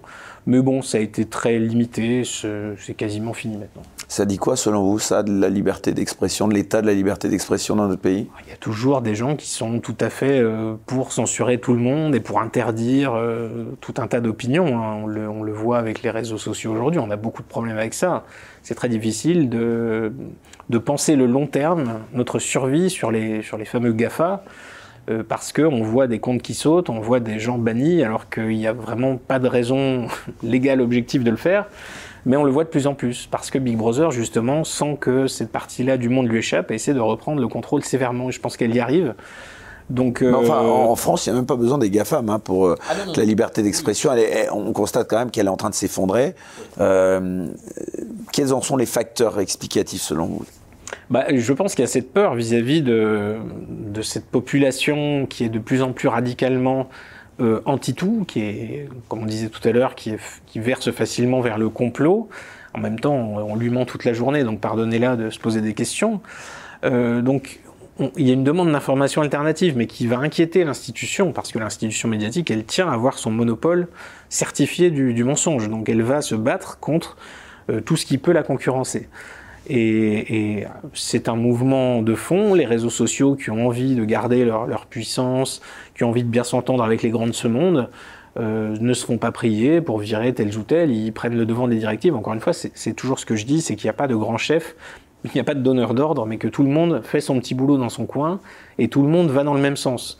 Euh, la censure, du coup, comme le fait est vraiment trop fort l'insécurité, l'immigration, les, conséquences de ça sont des, sont des vérités tellement trop brûlantes et tellement trop évidentes qu'on est obligé de corriger euh, le donneur d'informations, on est obligé de contrôler ça. On ne peut pas laisser n'importe qui dire n'importe quoi. Donc on doit, euh, on doit verrouiller tout ça. Et donc tout le monde a l'air d'aller un petit peu dans cette même direction. Il faut, il faut, voilà, il faut, il faut, il faut se taire et ça passera. Est-ce que vous êtes, euh, Laurent Berton, favorable à l'abolition des différentes lois, dont la loi euh, Pleven de 1970, qui pénalise l'appel à la haine ou d'autres types de propos, comme c'est le cas d'Éric Zemmour, par exemple? Oui, moi je suis absolument favorable à supprimer toutes ces lois qui empêchent de parler. Euh, elles sont pas là du tout pour empêcher euh, ce, ce qu'elles prétendent. Elles sont là pour empêcher justement des réflexions sur des sujets de société très profonds. Par exemple, encore une fois, j'y reviens toujours, mais la criminalité de certaines communautés issues de l'immigration. Euh, c'est très difficile d'en parler. Des chercheurs n'ont pas publié leurs études. Euh, qui, des, chercheurs pourtant extrêmement estimés et estimables, parce qu'ils avaient peur, et ils savaient très bien qu'ils auraient des problèmes. Alors, au-delà du, du, fait judiciaire, mais médiatiquement, qu'ils se feraient euh, lyncher. Et ils ne sont pas prêts à ça, et personne ne l'est. Et donc, euh, il y a une, une autocensure euh, générale. Donc, évidemment, il faut faire sauter aussi ces lois-là. Enfin, il y a un peu une consécration à retardement parce que euh, quand vous voyez, Laurent Berton, que des personnalités politiques de premier plan ont repris une partie de vos thèses, notamment sur l'ensauvagement de la société, hein, c'est vous qui aviez, je crois, abordé ce terme parmi les premiers. Je pense par exemple, au-delà d'Éric Zemmour, évidemment, à Gérald Darmanin ou à Jean Castex. Comment réagissez-vous Ça veut dire que vos travaux portent leurs fruits, non? Malgré l'excommunication politique et médiatique dont vous êtes victime. Oui, c'est formidable, c'est que tout le monde a l'air d'être d'accord avec moi. Mais... Ce qui est repris par Jean Castex et Gérald Darmanin, c'est quand même. Ah, c'est la consécration. J'aurais pas rêvé mieux. Euh, et même, des droits d'auteur. Même Manuel Valls euh, était d'accord avec moi sur le plateau de CNews, donc c'est assez incroyable. Alors que, enfin, il était d'accord, il y avait des choses à faire et tout ça. C'est dommage qu'il n'ait pas été ministre de l'Intérieur euh, et Premier ministre.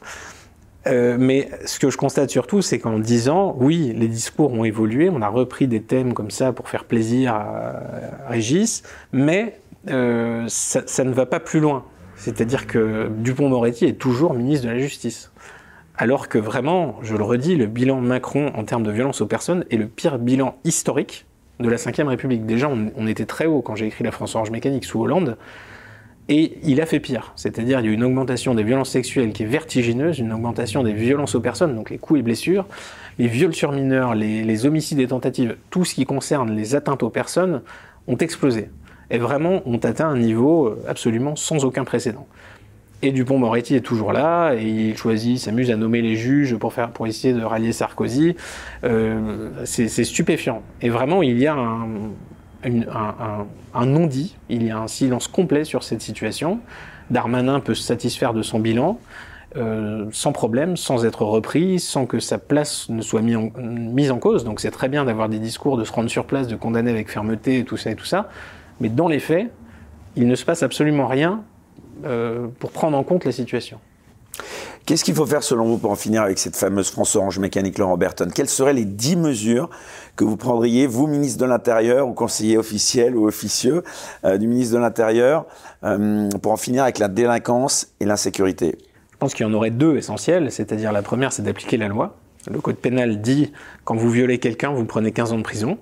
Très bien, euh, ça se passe comme ça, parce que là, aujourd'hui, la moyenne de, de peine prononcée, c'est 7 ans de prison pour le viol. Euh, la peine exécutée, vous rabotez parce qu'il y a la remise de peine automatique, euh, il y a la bonne conduite, il y a l'application des peines, ce qui fait qu'en général, vous pouvez encore diviser ça par deux, et plus si affinité. Donc si la loi est appliquée concrètement selon le code pénal sans remise de peine, je vous garantis que ça s'arrêterait, mais extrêmement vite. On perdrait, on éliminerait du paysage justement cette frange criminalisée, radicalement criminalisée, d'individus qui sont multi-archi-récidivistes, qui ont des dizaines, des, vingt, des, des, des trentaines de, de, de, comment dire, de crimes et délits sur leur casier. Cela serait retranché automatiquement du paysage, ne nuirait plus à personne. Ça implique sûrement de construire des places de prison. Et après ça, si euh, les prisonniers étrangers étaient renvoyés systématiquement en termes de leur peine là d'où ils viennent, euh, si les, les, les, comment dire, les, les, naturalisés étaient déchus de leur nationalité, pourquoi pas expulsés, ça ferait aussi de la place dans les prisons. Donc rien qu'avec des mesures extrêmement simples, la situation serait complètement résolue. Les États-Unis ont fait face à une montée de la criminalité dans les années 90 qui était très importante. Ils ont construit massivement des prisons, ils ont durci les lois, la criminalité s'est divisée par deux. En Finlande, on a eu les mêmes résultats. Donc, euh, il ne faut pas dire que la prison ne marche pas, n'est pas une solution, machin. C'est la seule chose qui fonctionne euh, de manière euh, civilisée, on va dire. C'est-à-dire, on n'est pas, on s'est pas obligé de couper les gens en deux. Euh, les mettre en prison, ça suffit très largement à, calmer une situation mais il y a une absence totale de volonté politique. Au contraire, la mode est toujours à la réinsertion, la bienveillance, l'écoute, au détriment des citoyens honnêtes. Qu'est-ce que vous répondez à ceux qui vous disent que vous attisez la haine, voire la guerre civile, alors que vous ne faites, j'ai l'impression, que décrire le réel, quoi? Bah oui, mais ça, euh, encore une fois, c'est une forme de chantage moral en fait. C'est-à-dire que vous, vous arrivez sur un plateau de télévision en disant euh, il y a 200 viols par jour, à l'époque c'était 200, euh, 200 viols par jour en France. Euh, je trouve qu'il faudrait peut-être en parler, et évidemment, euh, vous faites le jeu, c'est la haine, c'est le machin, vous avez un agenda politique, etc. Donc ça, on peut pas y couper. Et il est pertinent pour ces gens qui défendent une situation utopique, irréaliste, de s'en prendre au messager adverse, à celui qui va montrer le fait, le messager, celui qui va sonner le tocsin. Il est pertinent pour eux de le désigner, d'essayer de le, je sais pas, de le salir, de nuire à sa réputation, de faire en sorte que ses amis n'aient plus envie d'être ses amis, euh, que les autres médias réfléchissent, à deux fois avant de l'inviter. C'est ce qui m'est arrivé. Il n'y a plus beaucoup de médias, de grands médias qui m'invitent parce que on a réussi à créer autour de moi cette espèce de de mythe euh, de l'extrême droite qu'on a mis sur beaucoup d'autres personnes. Oui, ça, quand on veut disqualifier quelqu'un. Euh... C'est extrêmement efficace et ça, et ça, fonctionne toujours. Parce que même si, euh, là on le voit avec, avec Zemmour, c'est démonstratif, euh, les, les, citoyens sont tout à fait d'accord avec lui sur le grand remplacement, sur la rémigration, sur la sévérité judiciaire, ils sont d'accord avec lui sur absolument tout mais ils voteront absolument pas pour lui. Et eh ben justement, là, on va le savoir dans, dans quelques quelques quelques minutes maintenant. Euh, quel regard vous portez justement sur cette campagne d'Éric Zemmour? On arrive à la fin de cette campagne du premier tour. Euh, bon, sans, sans préjuger de la suite, euh, quel regard ouais, vous portez sur cette campagne? Moi, je trouve qu'il est. Quel il que est, sera le résultat de cette campagne? Zemmour, il est il est brillant. Il l'a toujours été. Il a toujours dit réussi à passer dans le débat public des vérités fondamentales qui étaient très souvent ignorées avec beaucoup de talent et de courage. Il est suivi par euh, beaucoup d'individus qui sont, euh, je pense, de, qualité. Il a su donner un élan dans une grande partie de la population qui était complètement atterrée et dégoûtée par la, par la politique en général. Il a su mobiliser des gens qui ne l'étaient plus, qui étaient résignés, qui étaient, qui étaient carrément euh, oubliés de tout. Il a, il a réussi à redonner goût à cette, cette espèce d'allant politique et même patriotique au-delà de ça. Après, voilà, il se retrouve face à un système qui, qui, qui dont, dont le, c'est un jeu en fait qui est pipé. Euh, les, les, jeux sont déjà sont, sont pas écrits à l'avance, c'est pas ça que je veux dire, mais ils sont tellement le jeu est tellement faussé, biaisé. C'est-à-dire que l'arbitre, c'est le média et le média, il est pas du tout, là pour le coup, il est pas du tout du côté, euh, il est pas du tout euh, impartial. Il a déjà euh, en tête son gagnant et il a surtout en tête ses perdants. Et donc Zemmour n'est pas le, le, le, bien vu par l'arbitrage vidéo. Et ça, il ne pourra absolument rien y faire. On voit, il peut organiser au Trocadéro une manifestation incroyable, un meeting euh, somptueux, et tout ce que va retenir Big Brother, c'est assassin. C'est euh, Macron, assassin. assassin. Il va le marteler dans tous les JT, dans tous les médias, et Régis et Jocelyne, au bout du compte, ne retiendront que cela. Et si on leur dit que c'est indigne et que c'est scandaleux, ils vont se dire ah oui c'est quand même indigne, c'est quand même scandaleux, les bruits de bottes, les heures sombres, etc. Et donc c'est comme ça que ça marche, ça marchera toujours comme ça. Donc ce jeu est perdu d'avance. Mais malgré cela, il peut contribuer à, contaminer les esprits, à leur, leur inculquer des, défenses critiques, à leur faire passer des idées nouvelles. Donc il participe de sa manière avec cette campagne politique à ce qu'il faisait déjà avant, c'est-à-dire à, l'éveil des esprits euh, de manière métapolitique. Ce que j'essaye de faire avec mes livres, il le fait comme ça dans sa campagne, donc tant mieux, je suis content qu'il soit là et j'espère qu'il le sera encore longtemps. Le Roberton, vous me dites là si je me trompe, c'est peut-être une rumeur, mais euh, on vous a dit à une époque, enfin on m'a dit en tout cas que vous aviez été euh, peut-être très influent dans certains milieux politiques comme Nicolas Sarkozy par exemple, notamment grâce à l'intermédiaire de Michel Houellebecq. Est-ce que c'est un fou ou un tox? Non, c'est très exagéré. C'est-à-dire que j'ai pu avoir sûrement une influence sur certains politiciens en mal de, communication électorale, euh, parce que les Républicains, l'UMP, etc., c'est en général, c'est quinquennal leur excitation autour de l'insécurité.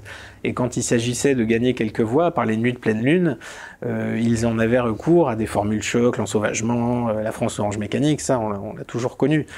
Welbeck, euh, on s'était croisé à une époque, euh, m'appréciait, donc a voulu me présenter à Sarkozy, mais c'est tout. Euh, je peux vous dire que Sarkozy. vous je vous garantis que oui, je l'ai rencontré, mais je vous garantis que Sarkozy. C'était passé comment? Euh, Il en avait absolument rien à foutre de qui j'étais, de ce que je faisais, et parce que je j'étais pas connu. Donc euh, Sarkozy, Welbeck, d'accord, il se faisait une idée, c'est un prix Goncourt, c'est intéressant pour lui, mais. Ah, vous aviez ressenti du mépris de sa part? Oh, C'est même pas du mépris, c'est que c'est, enfin, c'est pas son fonctionnement. Lui, vous ne calculez pas quoi. Oui, exactement. Enfin, vraiment, ça lui, ah, il jouait son rôle de représentation. C'était à quelle époque ça à peu près? C'était en 2010. C'était avant même euh, la France Orange Mécanique. Donc, euh, c'est vous dire. Si j'avais écrit la France Orange Mécanique, peut-être il m'aurait euh, parlé avec un peu plus d'insistance, mais là, c'était pas le cas. Et non, j'ai bien compris que le jeu politique, c'était pas ça. C'est un jeu de représentation, que les, les, les, les, idées sont les instruments des discours. Donc du conditionnement des populations, de la tromperie, de la magouille politique, mais pas du tout des sources de réflexion législative réelles. Alors Laurent Berton, on arrive déjà, et oui ça passe vite au dernier quart d'heure de cette émission, donc on rappelle cet ouvrage qu'on recommande dans Game Over, la révolution anti-politique, hein. c'est même euh, en quatrième de couverture, euh, on, y indique bienvenue dans le livre le plus antidémocratique de tous les temps. Alors on a déjà abordé ce dernier livre à travers le prisme des médias et du conditionnement, j'aimerais revenir avec vous sur quelques thématiques que vous développez, toujours de manière, donc je le redis, euh, brillante, avec une plume très claire et un style très facile à lire. D'abord peut-être je vous propose de nous expliquer euh, ce qui constitue le cœur de votre livre. C'est quoi? C'est la défaillance de l'État pour assurer toutes ses missions régaliennes, aussi bien la sécurité que la justice ou le respect des frontières? Est-ce que vous pouvez nous décrire ce constat d'effondrement que vous dressez? Ah, C'est exactement ça. C'est-à-dire qu'on a le jeu politique qui nous, nous, nous concentre sur l'État, le pouvoir de l'État, la puissance de l'État, les actes de l'État, etc. Et le problème, c'est que quand on creuse un petit peu derrière tout ça, on constate que l'État est défaillant sur tous les tableaux. C'est-à-dire qu'au départ, il était là simplement pour la sécurité les frontières, mission pour lesquelles il a superbement échoué. Et en plus, il s'est attribué d'autres missions. On a parlé de l'agriculture tout à l'heure, mais on peut parler aussi euh, de l'économie, de l'éducation, de la culture, de tout ce qu'on peut imaginer. Il l'a pris. Il l'a pris sous sa coupe il a, il a, il a, il a mis, enfin, c'est des, hauts fonctionnaires brillants qui sont sortis des écoles d'administration. On, on, dit ça, ça marche pas, laissez-nous, on va, on pense mieux, on pense plus loin, on va le faire à votre place. Et du coup, tout est devenu de plus en plus cher. Le budget de l'État est énorme, nous coûte très très cher aujourd'hui. Euh, et on est obligé, en fait, on est, esclave du truc. C'est-à-dire qu'avant, euh, l'impôt était théoriquement librement consenti. Ça fait rire tout le monde. Parce qu'aujourd'hui, essayez de, essayez de ne plus consentir à votre impôt, vous allez voir ce qui va vous arriver. Donc on est obligé de payer, de nourrir ce truc de plus en plus gros et de plus en plus inefficace, qui s'effondre sous son propre poids. Chaque administration tire pour essayer d'avoir plus de crédit, plus de pouvoir dans son petit coin au détriment de l'intérêt euh, du pays entier, du citoyen libre qui lui bosse, qui doit produire suffisamment d'argent pour lui et pour tout ce que l'État lui prend pour, euh, pour, pour, pour en faire euh, ce qu'on sait. Donc, euh, il y a, à mon avis, un, problème aussi de diagnostic profond, en fait, dans, notre, dans le camp des éveillés. On imagine souvent que c'est l'État, justement, le berger, la figure du maître, qui va avoir lui seul la possibilité de nous sauver. Parce que nous, on ne le peut pas. Nous, on a renoncé, et c'est lui, un nouveau maître, un nouveau Macron, un mieux, qui pensera mieux, un Messie, un général, euh, je sais pas, Boulanger ou De Villiers, j'en sais rien, euh, qui va reprendre en main la situation et nous tirer de là.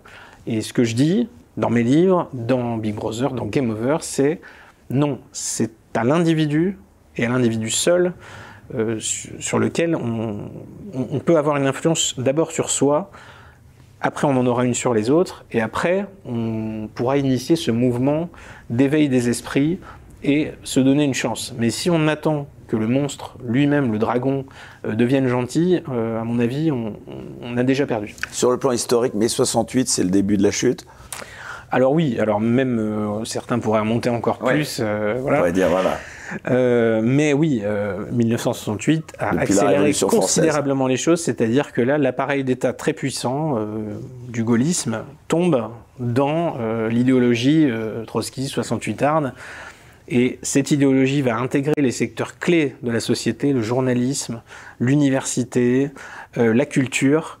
Donc c'est vraiment les leviers d'accès aux esprits. Et à partir de là, à partir du moment où ces structures-là sont complètement tenues, l'éducation évidemment, euh, par euh, l'idéologie post-68 arde, eh bien vous en avez pour des générations à vous en sortir. Ça vient petit à petit parce que le réel est trop puissant et on ne peut plus le dissimuler suffisamment mais on, est en train de perdre des années et, on n'a pas vraiment des années devant nous en fait. Et Laurent Berton, devant ce constat d'effondrement que vous faites dans votre livre, vous en arrivez à la proposition qui constitue d'ailleurs le titre de votre ouvrage, à savoir celle d'une révolution antipolitique. Est-ce que vous pouvez nous expliquer ce que vous entendez par là? Alors l'antipolitique, c'était Paul Valéry, encore une fois, qui avait dit que lui, euh, face à, tout ça, à l'agitation politique qui existait déjà à l'époque, il prônait l'antipolitique lente à savoir je, me, je ne participe pas à ce jeu qui est, qui est truqué, euh, qui est que les, les, manipulateurs parlent aux manipulés. Euh, ceux qui ont les grands moyens de communication, qui ont les communicants avec eux, qui ont les techniciens vont gagner.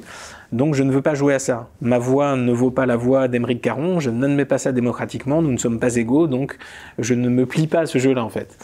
Et moi, je préconise l'antipolitique rapide, parce qu'on n'a plus le temps et que maintenant, il faut renverser tout ça, il faut renverser ce jeu politique complètement stérile dans lequel on, s'enthousiasme à intervalles réguliers, mais ça retombe et on oublie tout pendant cinq ans et on se dit à chaque élection, cette fois c'est la dernière, c'est notre dernière chance, on va y arriver, mais on se dit ça depuis toujours. Et je préconise l'arrêt des frais, l'arrêt de la confiance qu'on octroie à l'État, qu'on lui attribue, et surtout, enfin, un regard sur nous-mêmes, sur justement ce qu'on peut faire nous pour surmonter cet état de, servilité et d'attente. Euh, donc, euh, nous sortir nous-mêmes par l'autodiscipline de l'état de, domestication et d'attente dans lequel on est, le communiquer cette envie à ceux qui sont autour de nous, à nos proches, à nos, compatriotes éveillés, et peut-être recréer une force une, âme révolutionnaire dans ce pays euh, qui, va, qui va sauver la situation. Ce sera compliqué, tout le monde ne sera sûrement pas sauvé, mais euh, ça vaut le coup d'essayer. Est-ce que c'est pas paradoxal quand même, Laurent Berton, pour quelqu'un qui se revendique de l'ordre et de la sécurité, de prôner, je cite, une révolution? Mais en fait, l'ordre et la sécurité, je pense, sont, sont assez, assez liés à la liberté. Si euh, on, se base sur vraiment un contrat social de, bas étage, c'est-à-dire le, pour que la société existe, euh, l'être humain n'a pas le droit d'attenter à la sécurité, à l'intégrité de l'autre, de son prochain, de ses biens. C'est simple, c'est clair et net. Donc euh, c'est vraiment le principe de base de la société. À partir de là, les libertés, toutes les libertés sont permises. Euh, c'est ça que je veux défendre et c'est déjà révolutionnaire parce que là on est dans un système d'asservissement complet des individus, euh, d'avoir de moins en moins de liberté, de moins en moins de droits, de moins en moins de, de, de. Et en fait, ils ont tellement d'obligations vis-à-vis des autres, vis-à-vis des idéologies du moment, euh, qu'ils sont, on est, enfin, on n'a plus du tout de libre arbitre même, on n'a plus du tout d'autonomie, d'indépendance par rapport à ce qui se passe. Et c'est ça que je veux vraiment dire c'est que c'est pas du tout une anarchie dans le sens. Oui, ce que j'allais dire, euh, parce que finalement, c'est une forme d'anarchie, non? Ce que, Alors c'est une, ce que vous proposez finalement. Une, une anarchie au sens où euh, l'État ne nous dit pas ce que doivent apprendre nos enfants à l'école, ce qu'on doit penser, comme quand est-ce qu'on doit se laver les mains. Là-dessus, euh, allons-y pour l'anarchie. En revanche, évidemment, si on est une société et on est une société, il faut des règles élémentaires donc celle-ci, ne, pas, euh, pas nuire, ne pas attenter à l'intégrité physique d'autrui, euh, ni à ses biens, ni, à autrui. Donc c'est une règle, là pour le coup, de base, qui va nous différencier d'un état de, de, sauvage, de, sauvagerie pure. Et c'est la seule règle à respecter. Au-delà de ça, toutes les autres règles, à mon avis, sont dispensables. Donc oui, ça, nous entraîne très loin, mais parce que nous sommes allés très loin dans l'autre sens, dans ce que j'appelle le fascisme domestique, et le désir délirant de toujours plus d'ordre mais en réalité, l'ordre le plus fondamental, la, défense de notre intégrité, de l'intégrité de nos frontières, de notre peuple, n'est plus assuré par l'État. Et à partir du moment où il en a le monopole exclusif et qu'il va, défendre ce monopole avec violence, eh bien, on est prisonnier de lui en fait. On, est complètement euh, soumis à ce qui se passe. Et évidemment, il faut trouver le moyen euh, de, nous retourner contre ça. La démocratie n'a pas d'avenir selon vous? Ah ben, euh, ou alors, ou alors celui que je viens de vous dépeindre, c'est-à-dire tous les moutons qui courent ensemble vers la même falaise.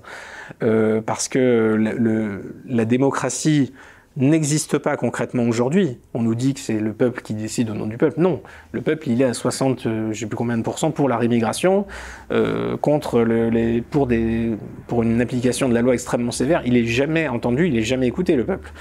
Euh, L'État gouverne en son nom, mais il, mais il ne fait que ça. Je suis pas non plus pour la démocratie parce que que deux personnes puissent décider du sort d'une troisième, ça me paraît aberrant aussi.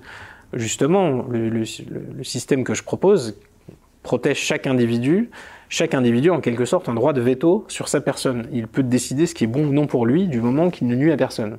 C'est vraiment, le, on revient à la base du, contrat social.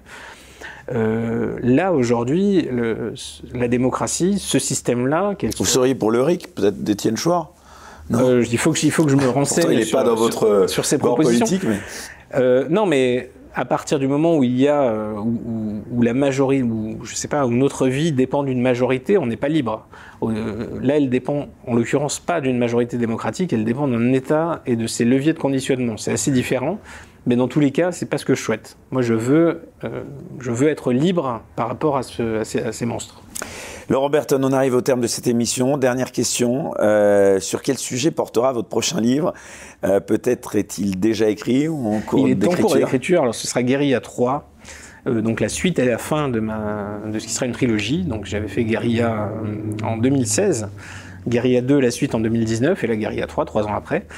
Ce sera la trilogie. À chaque fois, en... oui, ce sera la fin, oui. Parce que bon, là, euh, je me dis que ça commence à chauffer. J'espère qu'elle n'aura pas lieu d'ailleurs d'ici la, publication qui est prévue pour octobre. Euh, c'est très difficile d'anticiper parce que c'est un roman d'anticipation et c'est très difficile d'anticiper euh, notre société qui va extrêmement vite, je trouve, dans la, dans la folie. Donc c'est beaucoup de choses que j'avais écrites dans Guérilla qui m'avaient été reprochées d'être très exagérées se sont produites et on m'a dit bon ah oui d'accord tu avais raison donc c'est pour ça que j'ai choisi tous les trois ans, c'est bien, ça fait une bonne périodicité. Donc j'espère que le public sera au rendez-vous, j'en doute pas. D'ici là, je vais aussi rééditer La France Orange Mécanique et La France Interdite aux éditions Magnus. Tous mes livres seront réédités aux éditions Magnus. Donc euh, ils seront remaniés, ils seront améliorés, il y aura une nouvelle préface et voilà. Tous mes livres seront de retour très bientôt dans les librairies. Eh ben, écoutez, en tout cas, euh, on vous souhaite euh, le plus grand succès que vous connaissez euh, déjà. On encourage vraiment à tous ceux qui nous regardent, donc d'aller courir, donc se procurer ce dernier ouvrage, donc Game Over, la révolution anti-politique de Laurent Oberton. Merci beaucoup d'avoir accepté notre invitation. Vous parlez du peuple. Ben, on, va, savoir, dans, on va savoir dans, dans, dans quelques minutes là, le résultat du premier tour et donc ce qu'il aura décidé. En tout cas, merci d'avoir accepté notre invitation. Quant à nous, on se retrouve très bientôt pour un nouveau numéro des Incorrectibles. Et comme je ne cesse de le répéter à chaque émission. Surtout, restez incorrectibles. Bonne fin de soirée.